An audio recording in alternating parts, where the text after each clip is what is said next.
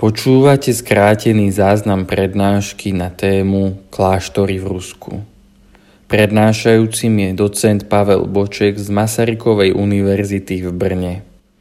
Prednáška sa uskutočnila 9. novembra 2022 v priestoroch expozície ikony v Žiline.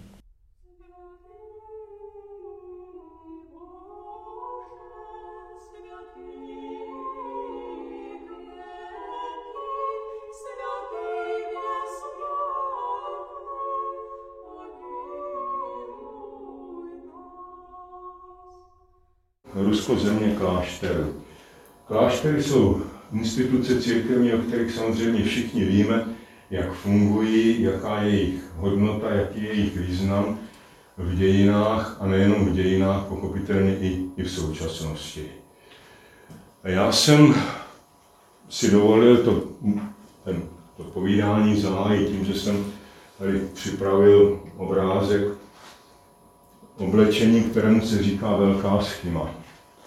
To je kutna s kapucí a tady z přední části, kterou nosí mnich, který složí druhý stupeň mnižských slibů. Oni skládají ti pravoslavní mniši podobně, jako je tomu v tom našem katolickém prostředí, tak skládají sliby věrnosti, čistoty, poslušnosti, ale když se rozhodne mnich, že bude ještě, přijme ještě přísnější formu mnižského života, tak skládá takzvanou velkou skymu, potom nosí tady to oblečení, tuhle kutnu s tou kapucí, tu kapuci nosí naraženou, naraženou skutečně až na nos, aby mu nebylo vidět do obličeje a teď záleží na jeho e, působení v tom klášteře. Může to být mnich, který má na starosti výchovu noviců. Může to být ten starec, o kterém, o kterých budeme mluvit v zápětí, ale může to být také mnich, který sl, sl, složí slib mlčení a nemluví s nikým. Může to být mnich, který se dobrovolně izoluje od ostatních, to je ten takzvaný zatvorník. Taky si nějakého zatvorníka, zatvorníka připomeneme. Původním úkolem starce bylo připravovat novice, čili působit v rámci kláštera, jenomže k tomu se dostaneme za malou chvíli, či si dovolím jakoby odkázat, nebo trošku tajemna, kdy se ti starci objevují a jak vlastně působí jaká je jejich, jaká je jejich role.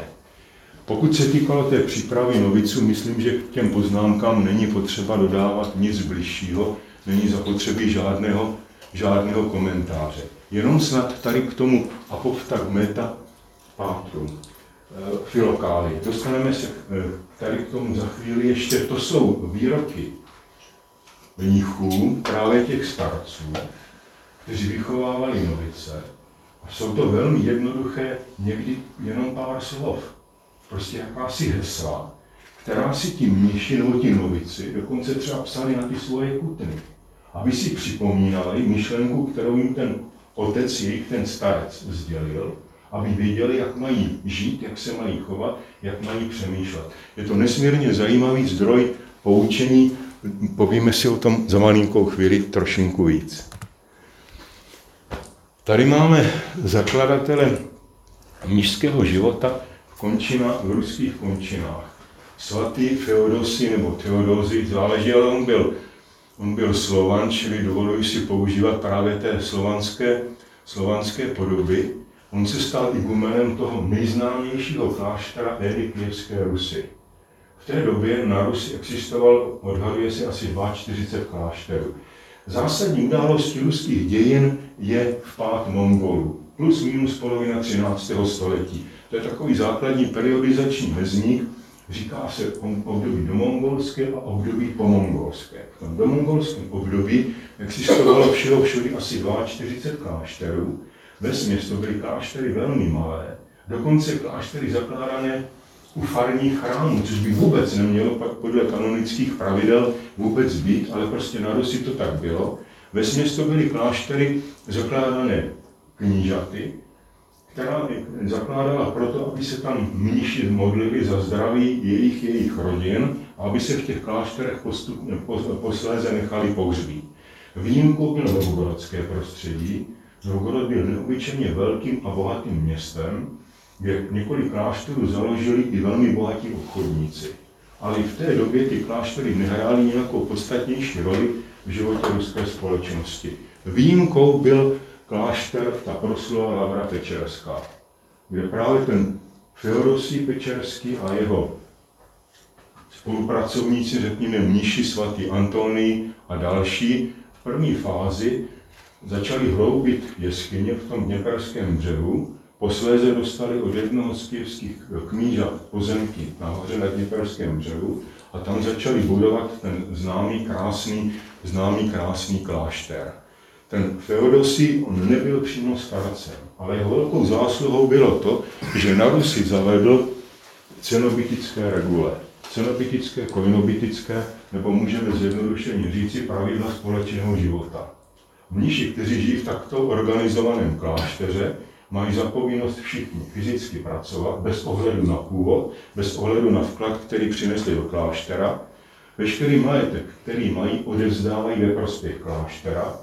Ve svých celách smějí mít maximálně ikony, knihy, džbán s vodou, nějakou pryčnu, deky, medvědí kožešiny a podobně, prostě protože v Rusku byla vždycky velká, vždycky byla velká zima. A to dočasné zatvorničestvo to podstoupil i svatý Feodosí Pečerský, eh, to zatvorničestvo, čili uzavření se, izolování se, ne, nevypadalo tak, že by se prostě nechal zazdít a jenom nějakým okýnkem, že by mu podávali, podávali jídlo. On žil ve své cele a stránil se všech ostatních mnichů, přidával se k tomu třeba to svatý Feodosí ne, ovšem neudělal, že by složil právě tady ten slib, slib mlčení, ale jeho velkou zásluhou je právě to, že vnáší do klášterního života v ruském prostředí pravidla. Pravidla, která převzal právě teda z toho studijského kláštera, i když on asi ne, protože nevím, jestli byl v Konstantinopoli, ale pobýval nějakou dobu na Adchosu,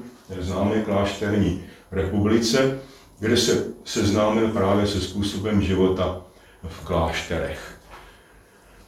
Ten klášter byl hodně poškozen v roce 1240, když mongolové dobili Kiev, tak byl Kiev, protože se Kieva nestatečně bránili Bátovi a jeho Tatařínům, tak Kiev byl v podstatě celý srovnán se zemí, včetně kláštera, včetně chrámu svaté Sofie, která, který byl také výrazným způsobem poškozen a oni začali s tou obnovou Kieva za několik desetiletí po tom nájezdu, ale potom velký vzestup Kieva je spojen s událostmi spojenými s postáním Bohdana Chmelnického a dalšími a s nástupem toho, čemu se říká ukrajinské baroko, čili ten chrám vypadal pochopitelně úplně jinak a tady ještě další, další obrázky. To je ten hlavní chrám v, chrám, v klášteře v Lavře Pečarské, chrám zasvěcený svátku zesnutí Bohorodičky, čili chrám Uspenský, protože tomu svátku se říká Uspěně, čili proto se tomu chrámu říká Uspenský. Tak to vypadalo, ono se velmi dlouho vedli spoj a kdo ten v roce 1943. Vedli se velmi dlouho spory o tom, kdo ten eh, chrám zbořil. Jestli to byla ustupující německá armáda, anebo jestli, pak, jestli to byla naopak postupující armáda Ruda. Povedlo se najít někde v archivu natočené záznamy, film německého původu, který jednoznačně doložil, že opravdu ten chrám měli na svědomí vstupující Němci, nikoli postupující rudá armáda. V dnešní době ten chrám vypadá takto, je to to krásné, typické ukrajinské baroko. Velký vliv na klášterní život na Rusi měl hesychazmus.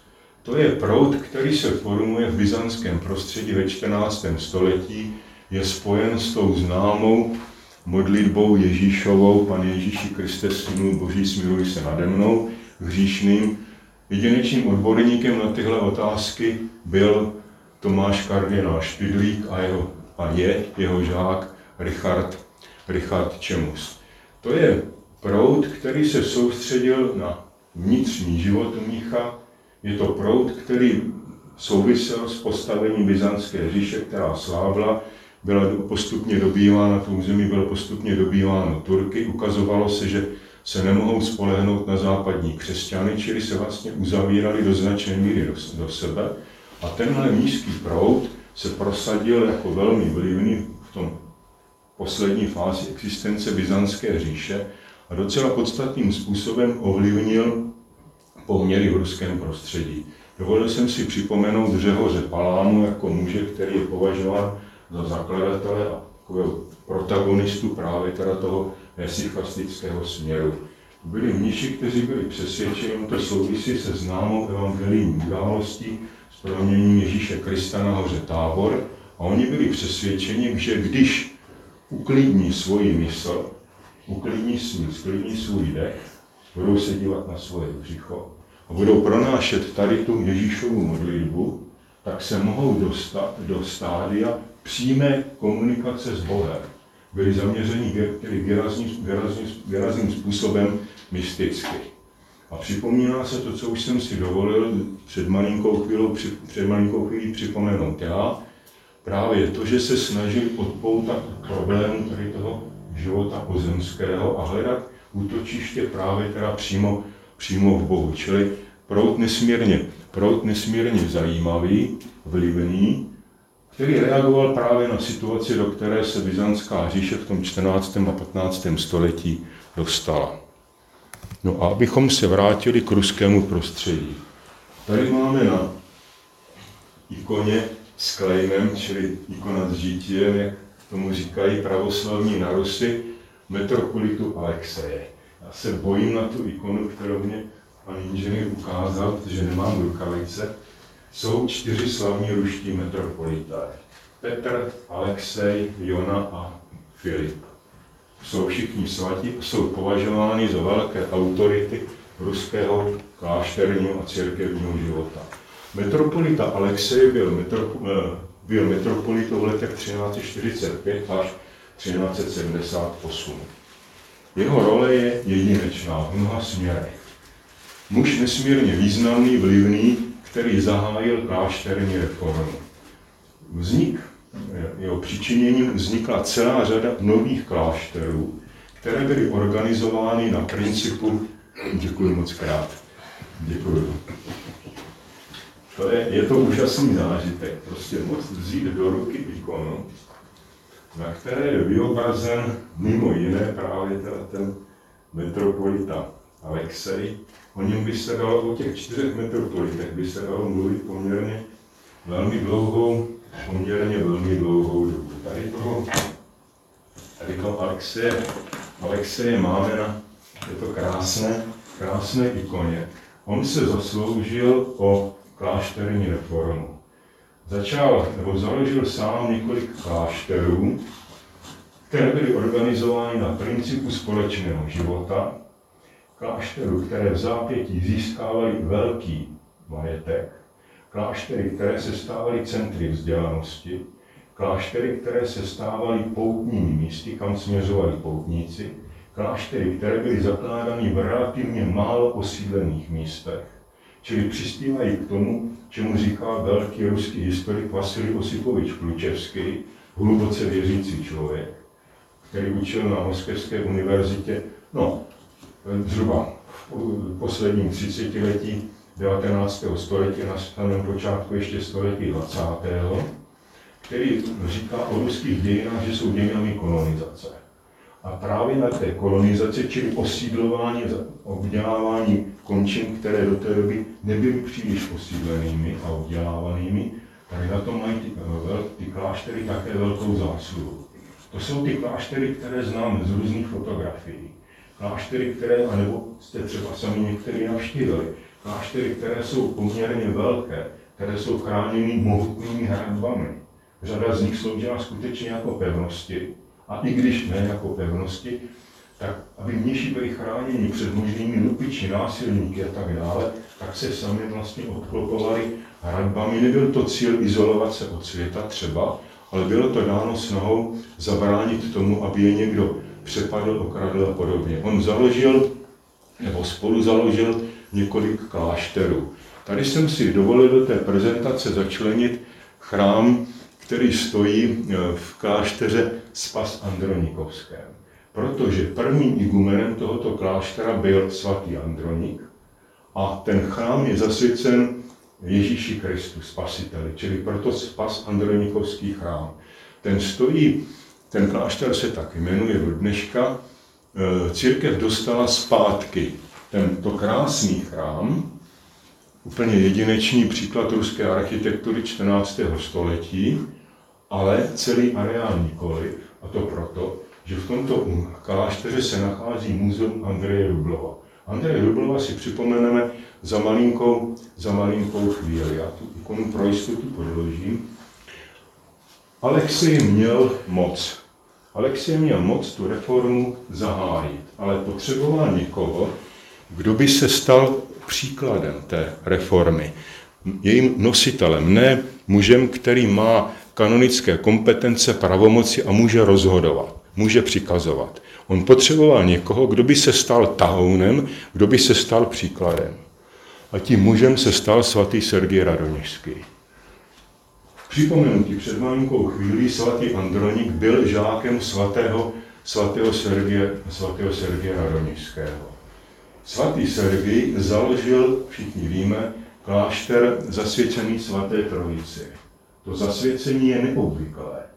Nejenom v ruském, ale celkově v pravoslavném prostředí. Zasvětit klášter a hlavní chrám kláštera svaté trojici. Tady se připomíná, že momentem, který Sergia Radonického k tomu přivedl, byla potřeba do ruské společnosti vnášet vlastně jakýsi princip jednoty. Obnovovat ruskou společnost prostě po těch hruzách, které přinesly nájezdy v podobě Mongolů, a, nebo nájezd v podobě mongolských šiků a potom ty důsledky, které ten nájezd přinesl. Bylo zapotřebí ruskou společnost začít obnovovat. A ta, je ne, ta obnova ruské společnosti je spjata naprosto jednoznačným a jedinečným způsobem právě s těmi kláštery a s klášterní reformou, kterou zahájil metropolita Alexej a jímž nositelem a opravdu jedinečným příkladem se stal svatý Sergij Radoněžský. Svatý Sergij Radoněžský, ke kterému přicházeli poutníci besedovat, kteří žádali, hledali pomoc ve složité životní situaci. On je právem považován za toho zakladatele ruského starectví. K němu přijal si pro požehnání moskevský velkokníže Dmitrij Eh, Ivanovič přezdívaný Donsky, protože v roce 1380 vyhrál v bitvě na Donu nad mongolskými šiky, nad náčelníkem, velitelem těch vojsk Mamájem. Mamáj nebyl chánem, protože nebyl potomkem Čingischánovým, ale to je absolutní detail tady toto. Tady je jedna, jedna důležitá věc. On tomu Dmitriovi připomínal, že nese odpovědnost za svoje poddané pravoslavné křesťany, před nevěřícími, před Bohem a že je pověnován bojovat proti nevěřícím, i kdyby se stalo, že v té bitvě on sám padne. Že je jasné, že v té bitvě padne řada pravoslavných ruských křesťanů. Ale proti nevěřícím je potřeba bojovat, abychom se těch nevěřících mohli zbavit. To bylo úžasné, to, co ten Sergij udělal, protože najednou vnáší do té společnosti myšlenky, které tam chyběly. A pak ještě jeden moment je potřeba připomenout. I velmi konzervativní církevní historikové ruští zdůrazňují, že proces christianizace ruských zemí byl procesem, který trval nesmírně dlouho. Že nelze říci, že v okamžiku, kdy se Vladimír Jasné Slunečko rozhodne, že pokřtí Kijevskou Rus, na konci 80. let 10. století, tak země stane křesťanskou. Ten proces trval velmi dlouho a důležitá byla role právě těch klášterů, ale až těch velkých klášterů, které spolu zakládali Alexej a Sergej Radoměstský. V řadě klášterů se igumeny stávali žáci právě toho Sergeje Radoměstského. Vnášeli tam zase ten princip společného života. Vnáší tedy do té ruské společnosti něco, co tam chybělo. Co tu společnost v každém případě obohacovalo a rozvíjel, pomáhal, pomáhal budovat. V tom je obrovská zásluha svatého Sergeje Radonického, jeho současníků, jeho žáků, Kira Věroželského, Fera Fonta Možajského a dalších mužů, kteří to ruské prostředí a ruskou zemi začínali proměňovat ve skutečně pravoslavnou, ve skutečně křesťanskou. To je moment, kdy je možno říci to, co jsem si dovolil dát do názvu té přednášky povídání dnešního, Rusko země klášterů. Právě s tou osobností Sergeje Radomířského je to spojeno naprosto jednoznačným způsobem. No a tady je, tady je dnešní, dnešní podoba Lavry, Lavry eh, svatého Sergeje Radoměřského. Tady jsou dva chrámy, ten malý původní a větší, oni jsou spojeny do jednoho, do jednoho celku, chrámy oba zasvěcené svaté trojici. Tady to je chrám, který je, zase, který je zasvěcen svátku zase ze snutí Bohorodičky, je jistou kopií, nebo jednoznačně pochopitelně zmenšenou kopií toho krásného uspenského chrámu, který stojí v moskevském Kremlu.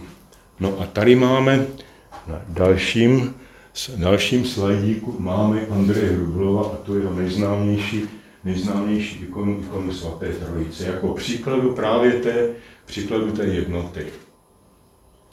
V pravoslavném prostředí, to pan inženýr samozřejmě všechno velmi, velmi dobře ví a určitě z vás, mnoho eh, z vás také, byla, byla svatá trojice zobrazována v podobě tří andělů protože tři anděle navštívili Abraham a jeho ženu Sáru, dověděli se od nich, že ač teda pokročilého věku, tak budou mít toho syna, syna Izáka a oni velmi dlouho odmítali zobrazovat ikonu svaté trojice jiným způsobem než takto. Téhle ikoně se říká ikona, nebo trojice starozákonní, a oni velmi dlouho odmítali zobrazovat tím způsobem, jak, jsme, jak je to zvykem u nás. Bůh Otec, stařec s Ježíškem na klíně, Duch svatý v podobě holubice nebo v nějaké jiné podobě, té oni téhle trojici říkají trojice novozákonní a trvalo skutečně velmi dlouho, než si zvykli a dovolili vlastně svatou trojici zobrazovat tímto, tímto způsobem. Já jsem si tady dovolil jenom připomenout několik chrámů, které on vyzdobil jednak freskami, jednak případně také ikonami. Uspenský chrám ve Vladimíru nad Klazmou, to je jedinečná, jedinečná záležitost. On dlouho ještě potřeba k němu je potřeba připomenout jednu věc, že velmi dlouho ty ikony nebyly známy. O něm se vědělo z letopisů, o něm vědělo se o něm z legend. Úplně náhodou vlastně, tak jak se oni ty ikony velmi často přepisovali. Ikony se nemalují, ikony se píší, tak oni je přepisovali, protože ta ikona hold nebyla už poznání, rozeznání, ten původní obraz, ale příprava toho dřeva, na které se ikona píše, byla poměrně náročná a také dostatečně drahá, proto to řešili tak, že ty ikony prostě přepisovali. A při restaurování byla objevena, první, která byla objevena, tak to je ten známý Kristus z, z ikonostasu ve Zvenigorodě, no a pak byly objeveny ikony, pak byly objeveny ikony další. Andrej Rublov patří k těm symbolům právě té obnovované Rusy, ruské, budování ruské jednoty a posilování vlivu klášteru v tom nejlepším slova smyslu v ruském prostředí. Jako center, jak už jsem si dovolil říci, zbožnosti, jako center, kam putují poutníci, ale také jako center hospodářského života a případně také jako míst, kam se mohli utíkat sedoláci, když si dovolím užít tohoto termínu z okolí, před útoky, eh, před útoky nepřátel, například.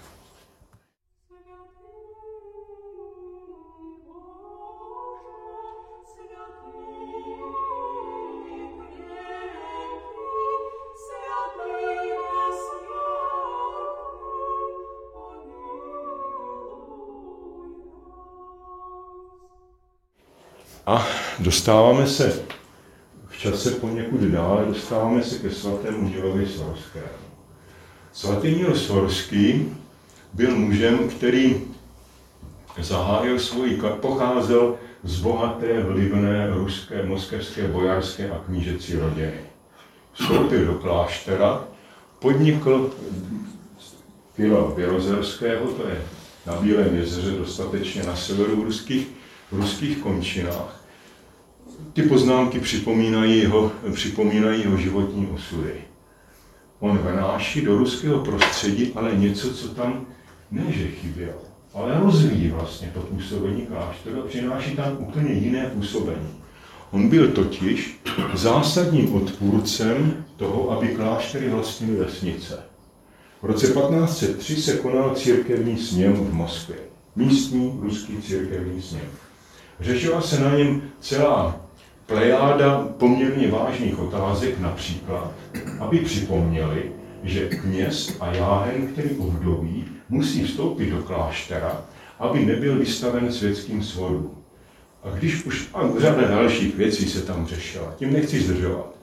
V okamžiku, kdy už se účastníci rozcházeli, tak Níl Sorský vystoupil a to je takový krásný obrat, který se používá v ruských středověkých pramenech, slovy tichými promluvil a upozorňoval na to, že je přesvědčen, že kláštery by neměly vlastnit vesnice. Nehodí se, aby muži těch ženských klášterů tam příliš mnoho nebylo, ale to bylo v tom byzantském prostředí vlastně stejné.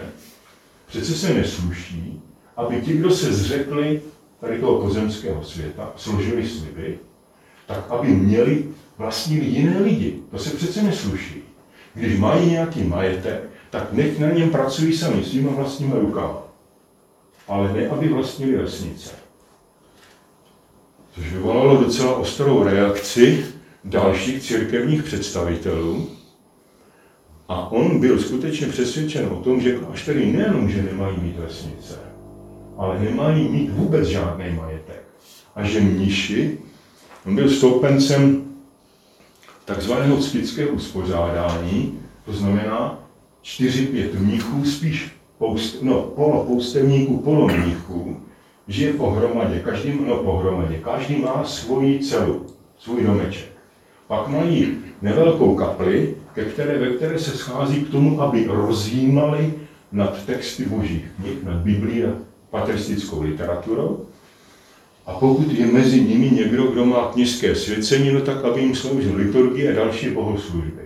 Pokud ne, tak musí se dohodnout s knězem nej, nejbližší vesnice nebo podle toho, kde teda ten skyt stojí, aby jim přišel sloužit liturgii, aby je přišel vyspovídat, aby jim podal přijímání.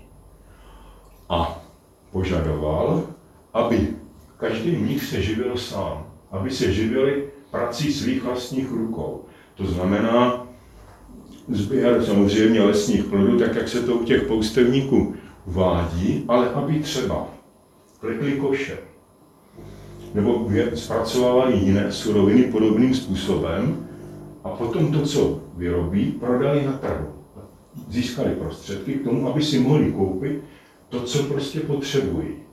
A pak dává ještě úplně kouzelnou radu, aby mnich, který něco prodává, tak aby neokradl ostatní při tom kšeftu, prominutí. Naopak je žádoucí, aby se nechal okrást on sám. Mnich nesmí žádat almužnu, pokud je schopen se uživit sám a pokud není nemocný nebo už starý, a pak už může tady o tu almužnu požádat, anebo odejít do velkého kláštera, který ten nějaký ten majetek má, kde se o něho, kde se o něho postarají. A teď se dostáváme k tomu podstatnému. Jaká je role takového mnicha ve společnosti? On nebyl asociál. On nebyl stoupencem opravdu to krajního anachorectví, to znamená zcela se izolovat od kontaktu se světem. To on nechtěl. On chtěl, aby, a to on sám dělal, mnich poskytoval, jak on tomu říkal, duchovní almužnu. To znamená, aby když k němu někdo přijde besedovat, aby s ním probral jeho životní situaci, vysvětlil mu, jak se má chovat, jak má žít. Dochovalo se poměrně velké množství jeho dopisů, kterým se říká útěšné. Ty dopisy na první pohled působí takovým obecným dojmem, protože neznáme adresáty. Nevíme, komu je psal a v jaké životní situaci se ten, komu on ten dopis posílal, nacházel. Ale on vnáší to, co Sergej Radomiský naznačí. Tak on rozvíjí. Úkolem mnichovým jest poskytovat duchovní almužnu. Čili vést lidi, učit je, ne jim kázat, ale besedovat s nimi, poskytovat jim rady, být tím duchovním otcem, čili starcem, jak se tomu říká tradičně v tom v tom pravoslavném prostředí. A abych to ještě trošku oživil, on byl odpůrcem, pochopitelně v té situaci, to mohlo vyznít tak, že dobře, tak klášterům ten majetek sebereme. Panovníče, velkokníže Ivane III. Vasiljeviči, máš možnost, nikoli On byl požadoval, aby panovník, to je nesmírně zajímavé, aby panovník vyvíjel morální tlak, a mravní, ale především morální tlak na představitele klášteru, aby pochopili, že se toho majetku mají zdát sami. Protože i on majetek, který patřil církevním institucím, považoval za majetek boží a tudíž neodmětelný, násilnou cestou. Je potřeba, aby panovník vyvíjel tlak, aby pochopili a toho majetku se vzdali. To se přirozeně nestalo. Mohl se Ivan III. on se o to příliš nesnažil, to je jiná věc. Vasilij III. syn také ne, a o Ivanovi Hrozném raději nemluvě. Oni ten tlak nevyvíjeli, ale i kdyby ho vyvinuli a vyvíjeli, tak by se samozřejmě nic nestalo. On to dál neřešil, ten Milsorský. Ale vnáší to, co jsem, přináší nám to, co už jsem si dovolil říci. Duchovní almužnu. To je nové vlastně v tom ruském prostředí, nebo úplně ne, ale on rozvíjí tu tradici, tendenci, kterou, se kterou přišel Sergij Radoněžský. Čili klášter je užitečný v té společnosti, on se neizoluje. To ten Nilsorský skutečně nechtěl. To je obdivuhodné na něm. Dopisoval si s řadou mnichů, měl velikou knihovnu, rukopisnou, pochopitelně. Knih či začíná v těch moskevských končinách až někdy v 60. letech 16. století, čili o století později než ve střední a západní Evropě. Ale to je jiná záležitost. A ještě pokud se týká těch regulí, tak jak jsem si to tady dovolil dát do závorky, to nejsou regule. To není předpis, jak mají mniši žít. To je 16 slov, které radí, jak, má, jak se mnich má vyrovnávat s píchou, obžerstvím, opilstvím a tak dále. A nejenom mnich, každý křesťan, jak má žít, jak se má vyvarovat sedmero těžkých hříchů známe všichni. Jak mají prostě tyhle problémy překonávat. Čili je to spíš, řekněme, takový psychologický text, než striktní návod, mnich tohle může, tohle nesmí a tak dále.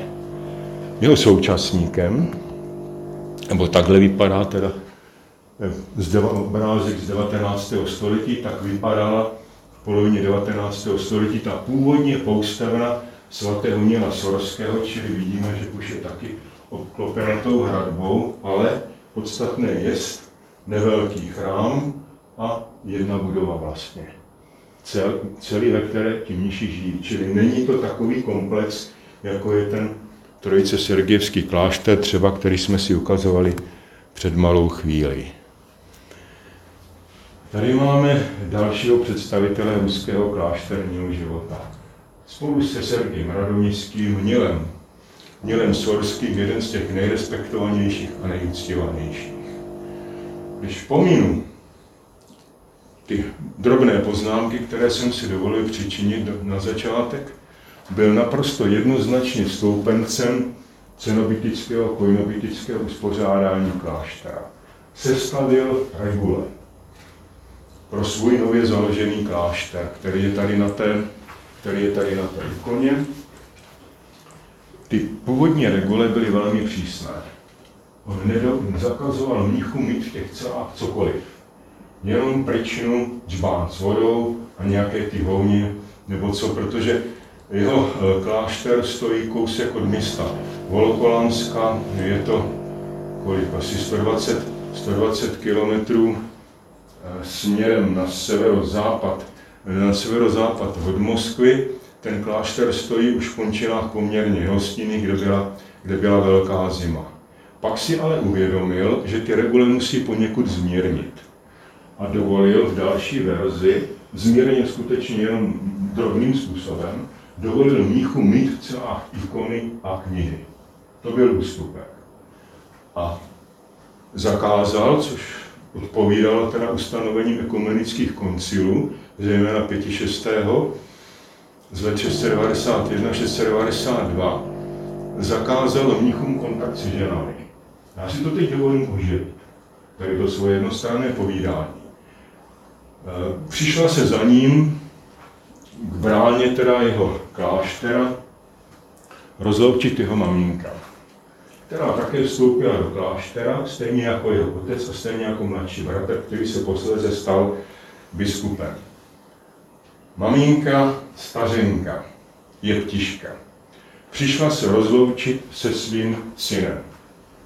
Potkal se s ní nebo nepotkal? Co myslíte? Správně, nepotkal. Eh, vnitřně těžko představitelné vždycky, ale pochopitelné z toho hlediska, přišla sem žena. Já bych se musel potkat se ženou. A musel bych porušit pravidla, které jsem sám, která jsem sám dal. Já je neporuším. Já se prostě s tou maminkou nepotkám.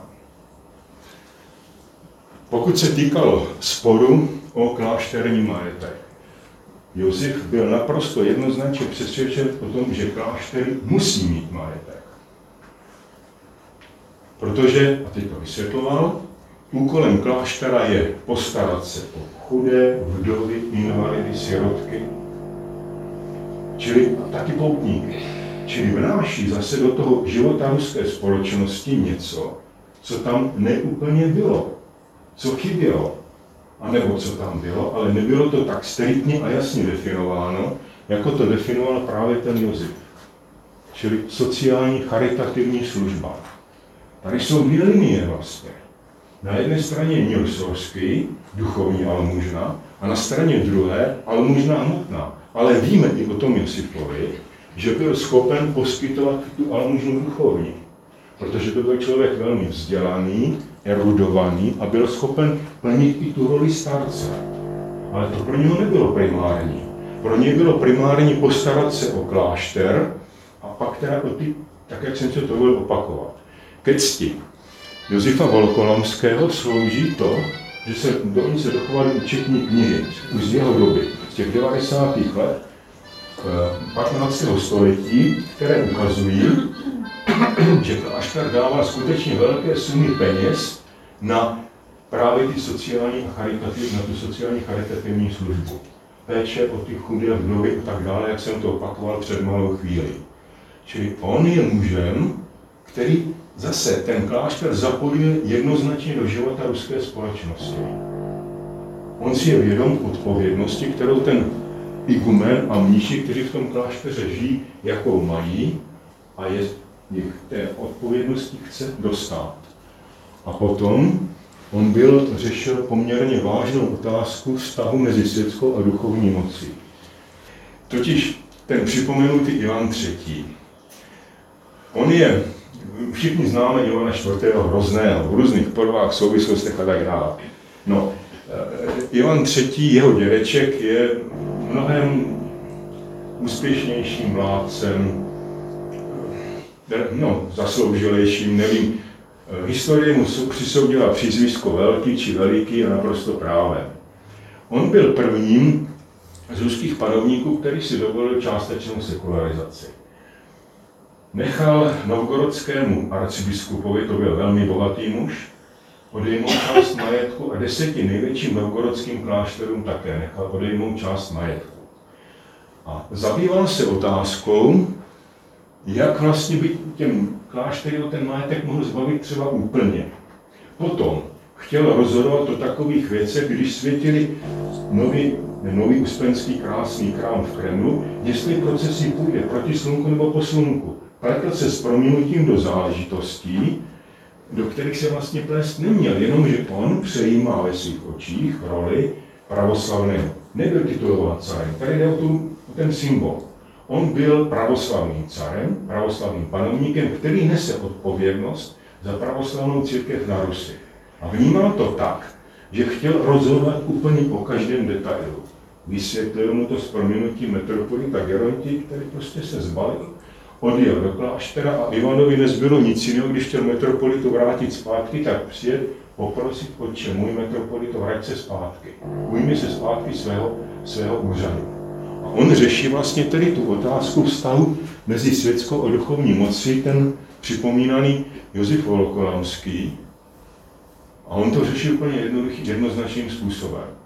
Ano, panovník je odpovědný pouze Bohu a je odpovědný vlastně už i postupně za tu pravoslavnou, nejenom už za pravoslavné věřící, ale i za pravoslavnou víru a pravoslavnou církev. Je odpovědný před Bohem. Ale nesmí si dovolit stáhnout ruku na církevní majetek, protože to je majetek boží. To prostě nejde. To je zakázáno. A ještě, aby to nezbavil se prostě té odpovědnosti, kterou on sám vnímal, a zež nositel se jednoznačně považoval, totiž úkolem, a on píše, prostého mnicha například, no tak pokud to vztahoval k sobě, tak on rozhodně, byť byl igumenem kláštera v relativní pustině kus od Moskvy vzdáleného, tak rozhodně prostým mnichem nebyl. Ale úkolem toho církevního představitele lhostejno, jestli je to metropolita, biskup nebo ten v úzovkách prostý mnich je předstoupit před panovníka a upozornit ho, jak má vládnout. Připomíná známou starozákonní událost proroka Daniela a výklad teda toho nápisu, který se tam kdesi na té, který se tam kdesi, kdesi na té stejně objevil. Čili byť by to bylo nepříjemné pro toho mnicha nebo jiného církevního představitele, tak musí toho panovníka upozornit na to, že se chová špatně že nevládne v souladu s křesťanskými pravidly a přikázáními a že ohrožuje pochopitelně svůj osud na posledním soudě, ale že ohrožuje taky vlastně pravoslavnou církev a pravoslavnou víru na Rusy. A teď se dostávám k jedné věci. Velmi často je v literatuře tendence, po desetiletí, stavět Josefa Volokolamského, nebo i Osifa, jak říká jeden milovaný ruský mnich, um, církevní historik proti Nilovi Sorskému. Jako by se jeden, jeden proti druhému. Ono to není pravda. Oni měli dobrý vztah. Pravda, na tom sněmu v roce 1503 se vlastně utkali, ale pak pochopili svoji roli. A vyměnili si několik dopisů mezi sebou, navzájem. Cílem jejich bylo totiž v podstatě to stejné zabránit mimo jiné tomu panovníkovi, aby si z té církve udělal jenom svůj nástroj, aby ji podřídil své moci a rozhodoval o každém detailu. Včetně toho, jak jsem si dovolil připomenout, jakým směrem se má ubírat nebo nemá ubírat to procesí. Och, Nila Sorského samozřejmě, omlouvám se. Včera jsem, když jsem tu prezentaci předělával, tak jsem se dopustil tady této tady této chyby silná úcta k tradici na jedné straně a na druhé straně řešení otázky, to s tou tradicí souvisí. Jaká je role toho kláštera ve společnosti? Poskytovat almužnu, duchovní i materiální. Materiální i duchovní. To mají tihle dva muži naprosto jednoznačně společné.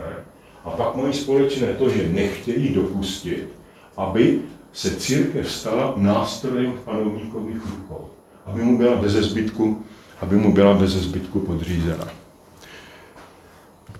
Tady je eh, klášter eh, Volokolamský, on je, on je tady ten chrám je zase tradičně zasvěcen svátku zesnutí, zesnutí Bohorodičky. Ten klášter je zajímavý tím, že u něho nevzniklo nějaké město, jako je třeba Eh, Zagorsk u, u kláštera té trojice Sergejské lavry. Nejbližší vesnice je tady, ta je vzdálena asi 3,5 kilometru, zastávka autobusu, která je tímhle směrem, tak to je asi 3,5 kilometru od toho, od toho kláštera. Je to prostě jeden ze symbolů zase teda toho ruského klášterního života a jeden ze symbolů budování prostě té ruské pravoslavné církve, ruského, ruského pravoslaví. Tak. No. Teď uděláme takový škrt v čase velký, zásadní. Mohli bychom si tady připomínat reformy dvoumetrového Petra Velikého. Mohli bychom si připomínat eh, reformy eh, carevny Kateřiny Veliké. Jenom snad pár slov, přece jenom ono to nejde. Petr Veliký zrušil eh, úřad patriarchy a do ruské církve postavil nejsvětější synod v roce 1721. Byrokratickou instituci již předsedal oberprokuror nejsvětějšího synodu. To je oficiální titul, ten oberprokuror. Název nejsvětější, tu nejsvětější, tu svatý synod, to se po různu proměňovalo. Tímto krokem Petr podřídil církev státní moci. Ona se stala jedním z pomyslných, prostě kdybychom si tady malovali nějaké ty čtverečky nebo něco, jednotlivé centrální úřady, Petrovské a popetrovské Rusy, moskevské, tak prostě církev se stala jedním z těch čtverečků. Petr dosáhl toho, po čem toužila řada třeba byzantských panovníků, ale nepovedlo se jim to. Petr si ovšem netroufl udělat jeden krok zásadní, odejmout klášterům majetek. Tak daleko on v těch svých reformách nešel. To realizoval až Kateřina Veliká, o které se vedou nejrůznější debaty, jak vládla či nevládla. Prostě Kateřina si to dovolila. Zbavila kláštery majetku. A tím způsobila jeden velmi vážný problém. Zbavila ruskou církev a celou ruskou společnost institucí, které omezila jejich vliv. To působení a vydávání té almužny, jak duchovní, tak hmotné. To byl zásadní krok, už důsledky jsou patrné v životě ruské církve do dneška. Tady jsem si dovolil připomenout muže, který nebyl, pravda teda, který nebyl původu, který nebyl původu ruského, on pocházel z končin moldavských, ale studoval na Kijevo-Mogilevské akademii, která byla založena v roce 1701, respektive transformována. Základ té školy položila jedinečná osobnost dějin ruské, teda pravoslavné církve v končinách polsko-litevského státu, čili v oblastech geograficky dnešní, podotýkám prosím pěkně, dnešní Ukrajiny, Petr, Petr Mohila. Ehm, zase k těm poznámkám jenom si dovolím připomenout, připomenout jednu, jednu věc. Snažil se o obnovu života eh, v klášterech. To bylo nesporně záslužné. K jeho, mezi jeho žáky patřila řada mnichů, kteří působili v 19. století v ruském prostředí. Čili svatý Pajsí Veličkovský pomáhá vlastně vychovávat mnichy, kteří vrací zpátky do života ruské společnosti, ruské církve, ten velmi podstatný moment, ty mnichy a kláštery. Tady je, tady je důležitá, kde to mám, doufám, že jsem to nevynechal. V 15. století se stavily nebo sepsali ty výroky a Meta Patrum, která jsem připomínal před malou chvílí, tak je sepsali v řecké podobě do velkých pět, no, sborník pět svazků a on to začal překládat a přeložil do církevní slovanštiny. Je to velmi zajímavý zdroj poznání dneš, v dnešní době. Velkou zásluhou přátel jezuitů v Olomouci je, že tu filokálii začali vydávat v českém překladu. Možná někdo z vás jste první svazek měli v ruce. Původní představa byla, že už dneska mělo být vydáno všech těch svazků. Jenomže se ukázalo, že je to činnost, když to chtějí udělat pořádně a poctivě, nejenom přeložit, ale prostě všechny komentáře, vysvětlivky a tak dále, tak doposud vyšel první svazek. Je to nesmírně náročné i po té tiskařské stránce. Činnost velmi záslužná a dovolím si, vzhledem k tomu krásnému prostředí, jak jsme se tady spolu potkali, tak si dovolím obrátit vaši pozornost. Možná někdo z vás už jste to měli v ruce, máte třeba doma v knihovně. Rozhodně stojí za to tou knihou, tou knihou zalistovat. Čili on vlastně tím, že to překládá, že tu filokálii, dobrotolubie se tomu říká na Rusy, těžko do češtiny překládat jednoznačným způsobem, tím, že on věnoval pozornost právě tady tomu a v tom jeho klášteře žila řada ruských mnichů, tak on pomáhá vlastně vracet kláštery zpátky do života, do života ruské společnosti. 19. století je dobou, tady to je ta uh, lavra, ve které on byl, ve které byl archimandritou a teď ruské, ruské kláštery. Tady jsem si dovolil připomenout v několika, v několika poznámkách roli, jakou ty kláštery, jakou ty kláštery začínají hrát tady. to, o čem jsem spolu, před chvílinkou spolu mluvili. V roce 1773 v, té, v tom proslém klášteře Optina Pustyň žili všeho všude dva přestárlí mniši, kteří nemohli poskytovat ani tu duchovní almužnu. O materiální nemluvě samozřejmě. To byl velký problém těch klášterů. I takových, jako byla trojice Sergejská Lavra. Tam těch mnichů taky nežilo moc. Byli ve složité situaci. Čili je potřeba vlastně to všechno začít vracet, vracet zpátky, poskytování té duchovní, duchovní almužny. Dovolil jsem si připomenout i několik, několik jmen, prostě ty kláštery se postupně začínají obnovovat, vracet do života, do života ruské společnosti. No a tady on, na, na ikoně, tady v té vaší krásné, vaší krásné galerii, svatý Serafim Sárovský. Muž, který, pro, který prožil jedinečný život. Který byl zkrát zraněn loupežníky, přepadem, Bůh ví co ještě. Ale on byl právě tím starcem, měl navíc ten dar předvídavosti. Teď se projevím, nevím jakým způsobem, studentům říkám nepedagogicky, ještě řeknu pro jistotu tlustá čára, teď mi máme neposlouchejte. Neměl jsem to štěstí potkat se se starcem v ruském prostředí. Neměl, bohužel. Ale znám řadu lidí, kterým ze zbytku věřím, kteří se se starcem potkali. Říkají, přišli jsme, ten stařec Nikanor se na mě podíval a řekl, a tobě se stalo tohle, tohle, tohle, té ženě se stalo tohle, tvým dětem tohle, a ty musíš udělat tohle, tohle, abys neměl problémy. Ten člověk mi říkal, nemám důvod opravdu nevěřit. Znal se s ním spoustu let a on říká, no a on prostě mě najednou si ve mně četl jako v knize. Čili ti starci, není to nezbytnou podmínkou, že mají tuhle schopnost. Tam je, tam je velmi důležité i ta schopnost uzdravovat. To je relativní záležitost. Víme všichni, jak je to v dnešní době. Možná jsme se potkali všichni s někým, kdo tvrdil, co všechno dovede, co všechno dovede nebo nedovede vyléčit. Ale podstatné je to, že oni vrací ten princip duchovní almužny. Že jsou to muži, ke kterým jezdí besedovat car, ke kterým jezdí besedovat Puškin.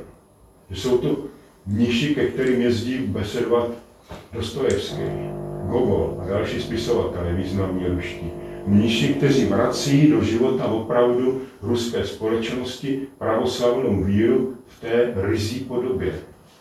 Je to vlastně pándán k tomu, co udělal Petr Veliký a Kateřina, když vynechám ty ostatní dámy v 18. století, a konec konců teda i ty slavné imperátory století 19. tak oni do, té, do, toho, do života ruské společnosti vrací zpátky církev takové podoby, jaké si ji představoval Nil Sorský nikoli Josef Kolonský. To je poněkud komplikovanější s tím, s tím majetkem. Čili to je velká zásluha toho svatého Serafima Cárovského a dalších mnichů.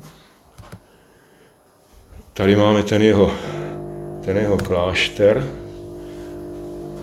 No, na pohlednicích. A teď tady klášter Optina Pustin. Tam je řada těch mnichů, starců, kteří byli schopni vést, vést cara, radit mu, jak se má chovat.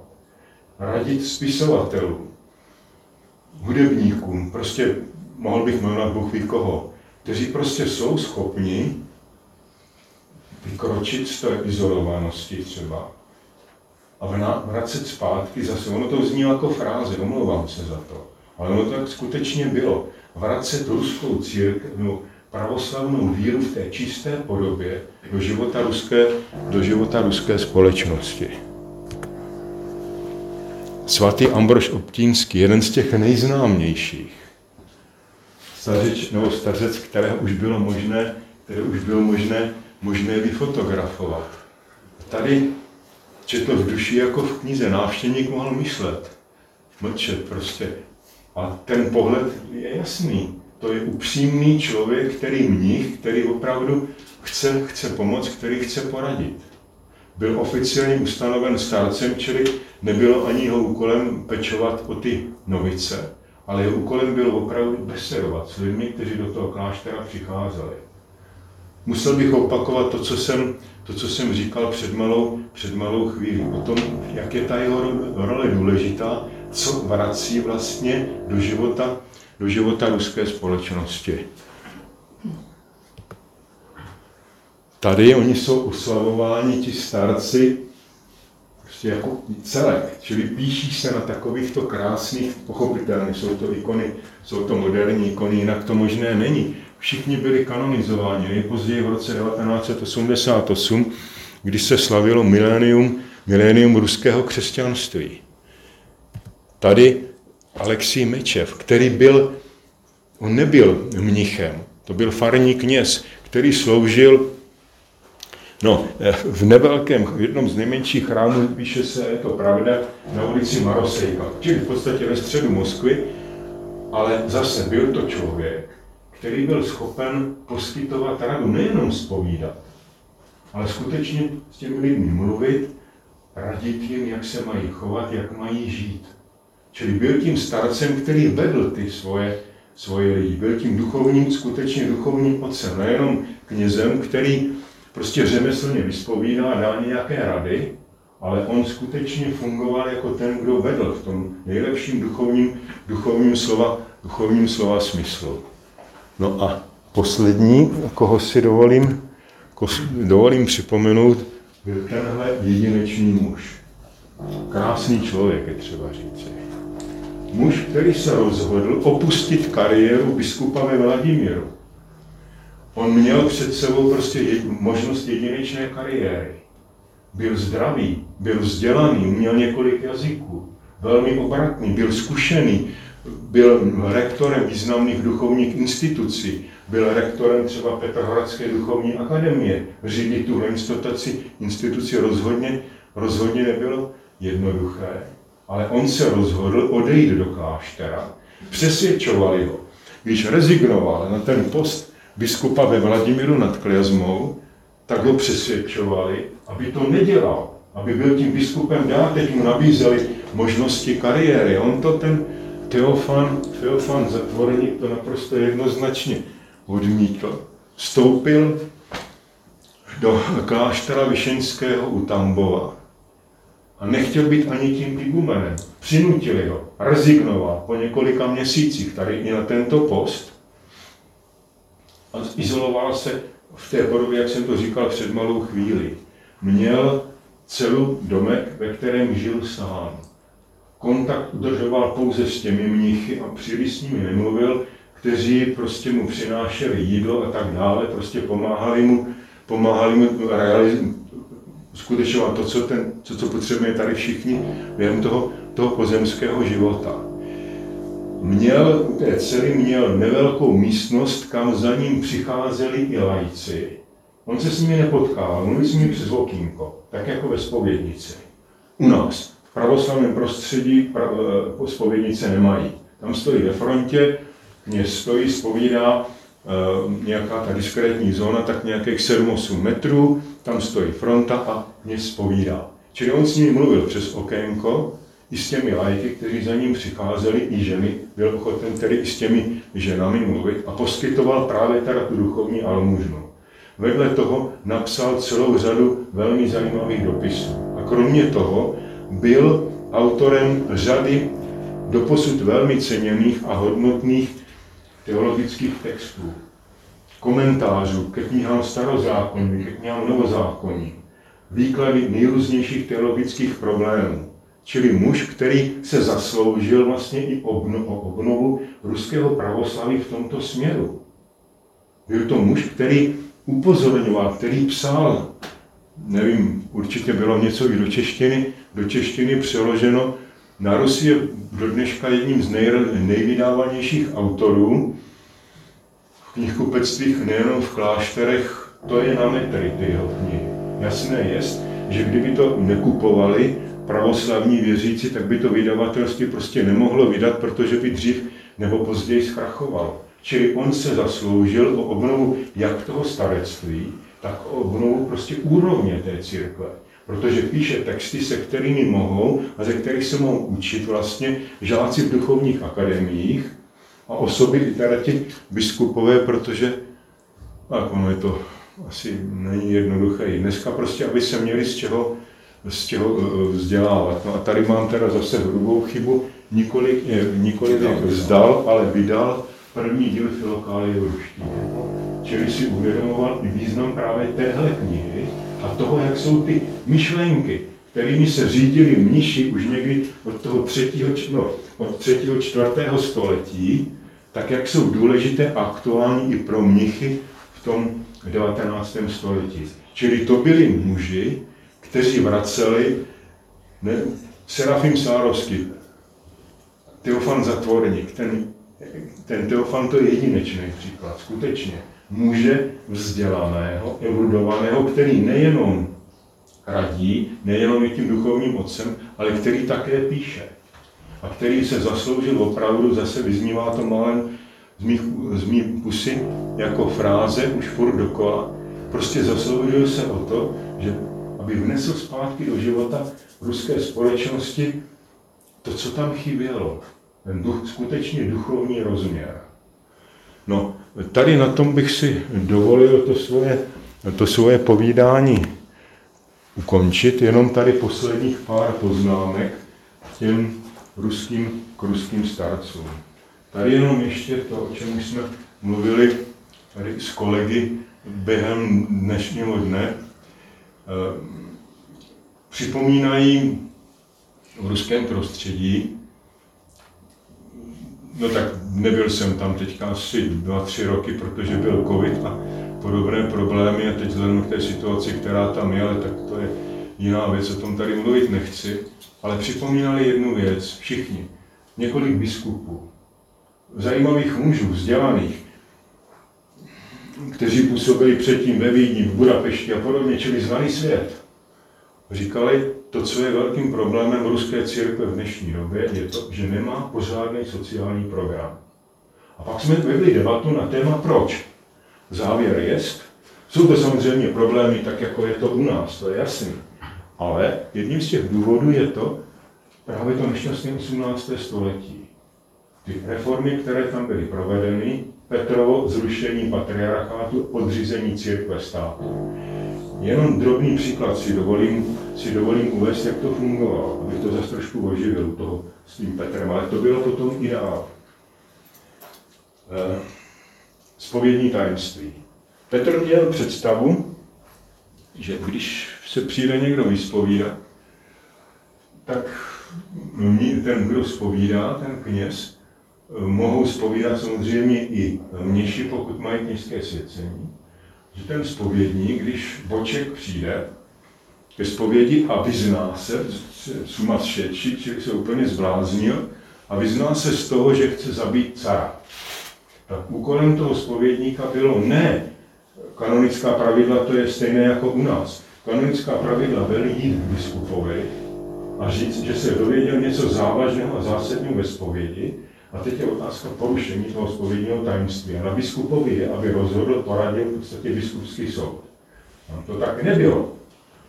Chodili provokatéři, takže ten nešťastný spovědník nevěděl, jestli ten boček je falešný nebo pravý, jestli je provokatér nebo není provokatér, tak tomu knězi nezbylo nic jiného, než na ten úřad jít a oznámit, že boček chce zabít cara. Ať je to pravda nebo není, ale musel to prostě jít oznámit. Čili do takovýchto důsledků to ten Petr promýšlel.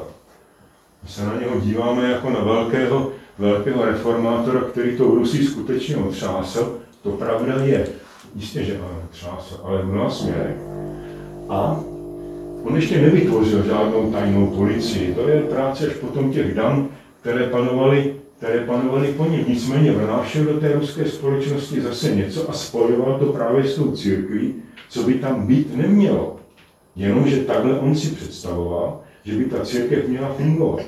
A ona tak fungovala několik, no tak staletí dá se říci, raději desetiletí. V řadu desetiletí ta církev fungovala v takovýchto podmínkách. Závisla na státě, podřízena státní kontrole, pak přišla ta nešťastná éra bolševická, no a pak už raději jenom pár teček.